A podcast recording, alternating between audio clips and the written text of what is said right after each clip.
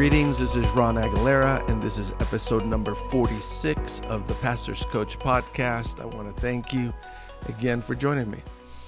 Today's podcast comes from a listener question.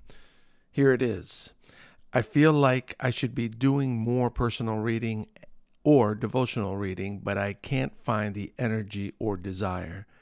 I have a four church district, and ministry feels like hard work these days. It wears me down.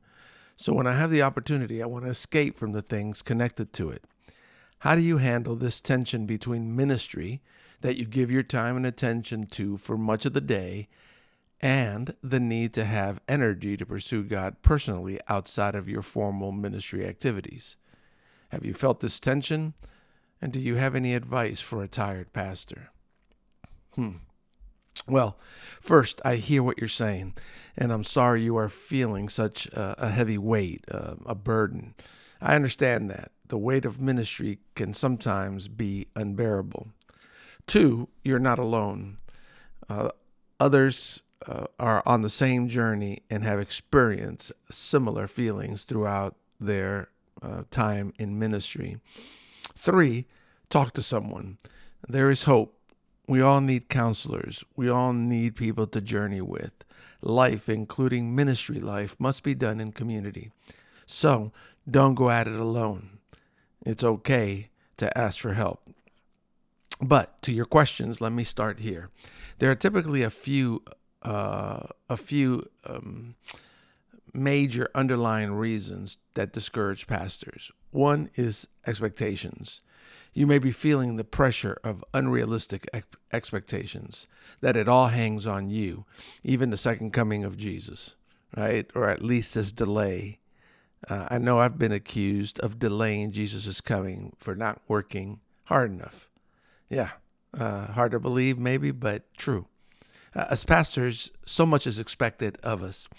We always have to be on. We always need to be ready to lead a meeting or to bless others with our wisdom or friendliness or prayer or just to take a phone call. Uh, today is Sunday, and as I am taping this, I have gotten two texts from church members who want to talk today. Now, I know them, and I have a pretty good idea what they want to talk about, and it can wait until tomorrow, but they can't seem to understand the need for boundaries, like Sundays. Uh, expectations are a big reason pastors get discouraged. Uh, that you have to grow a church, that you have to baptize more and more people, that you have to manage the church or the church budget, that you have to be available whenever you're called upon, that you have to listen and love the critical, hard to love person, uh, and all the while being really close to God all the time. And it's not just the expectations of others that distress us, it's also our own self expectations. We push ourselves to do more and to do it better. We pressure ourselves to serve others and to make them happy. We compare ourselves to other pastors and leaders and hope to attain what we think are greater heights. If you expect more of yourself and other people expect more of you, that's when you will become discouraged, even debilitated. One word stop. The second thing that leads uh, to discouragement and challenges criticism. Criticism and expectations go together. You may feel criticized just because you haven't excelled or don't have the numbers the conference expects or that the church wants you to have. As with expectations or um, yeah, as with expectations, our our problem with criticism is not just with other people, but oftentimes with it with our own selves. If you don't have strong confidence uh, and security in your worth and on your calling as a person before God and others, uh, if you feel like you have to measure up to be accepted or acceptable, or if you're trying to please people to feel good about yourself and your accomplishments, then criticism from from others will definitely uh, uh, have a place to land in you, and that will cause it to be most discouraging. I've got one word for you stop. Here's a third one loneliness. It can be lonely being a pastor, being a leader. Uh, you're not alone. Uh, a research of over a thousand pastors found that over half of them were discouraged, but it also found And I know that that's no surprise. And that's why it also found that over half of them are lonely, didn't have anyone to talk to, anybody they could trust. And so discouragement and loneliness often go together. Many pastors operate as lone rangers, some out of necessity, others out of personality. Uh, some of the solo pastors uh, that I've talked to over the years uh, end up being very different than other pastors and leaders that they know because those other pastors and leaders have relationships that they journey with in ministry. And so solo pastors are even more susceptible to discouragement. Uh, many don't have a safe community, um, not only within their church, but outside of their church. By the way, as an aside, it's okay to build relationships with pastors of other faiths.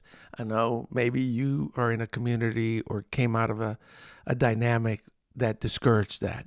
Let me quash that and say it's okay to have relationships with others from other faiths. It's amazing what you can learn and how God can bless you and that relationship. Uh, one other thing when it comes to loneliness, many do not have a spiritual mentor or maybe what I would refer to as a soul friend who listens to them with compassion, who encourages them, and who helps uh, create direction for their lives. And then the fourth thing, after uh, you know the expectations that are unrealistic, the criticism that we receive, and the loneliness that we experience, is uh, no time for solitude. As much as we who pastor and lead for others um, uh, spend time with people, we also need um, care, our own soul care, to be cared for, for personally. And and so solitude sometimes doesn't fit into that. Uh, and it might seem for some that it's the last thing you need, particularly if you're lonely or discouraged. And I'll say maybe. You know, a lot of that has to do with personality. And if you're an introvert versus an extrovert, that is a factor. But we also need to learn how to unhook from our relationships and responsibilities and to be alone uh, to be alone with Jesus, uh, to find a quiet place for an ex- for extended hours. So here's a couple of suggestions: put your own personal Bible and reading and meditation time, your own soul feeding at the beginning of the day when it's quiet and you have the most hopefully energy, or not at the end of the day. Now there's exceptions for that, right? Uh, often at the end of the day, you're you might be tired, but it really depends kind of on your rhythm. Um, the point being, take the best time of the day with your best energy to feed your soul. Also, it's not just from scripture that you should be fe- feeding your soul. Find the right book to supplement your reading and study. And it doesn't have to be a religious book, um, just a book for the season of life that you're in. Uh, two, the, the, second suggestion is find a counselor. Uh, it's okay. I know many people who get professional help. This not, does not make you weak. Uh, professional counselors are able to give tools that equip you to deal with the challenges you face. Three, play games. Yeah, it's okay. It's okay to play games, to to be distracted, to uh, recreate, to relax. And I have found that playing games is a good way to do that. Outdoor games, uh, but board games as well. It's up to you. I mean, if you're married, think about the things that you can do with your spouse or your children. Games like Scrabble, where you can play together, that that you know push different levels of mental um, agility and energy, uh, or something like that may not be your cup of tea. There are many others: Uno, chess, Boggle, Catan, and the list goes on. I mean, I could go through many, many names. I know of a pastor who has 50 different games, and they help refresh him and his family when they spend a Saturday evening or an afternoon or evening playing together. Games provide a pleasant, relaxing way to be in the same room and provide natural occasions for conversations uh, with those that you love. Here's another one. Number four, get get outside. Go for a walk, cut the grass, or just even sit and listen. Um, but the best, I think, thing to do is get some exercise, get moving. And then one more watch out for social media intake. This can be a killer. Social media is often used by people to make their lives look better and yours by extension, or as a result, to look worse. This does not help.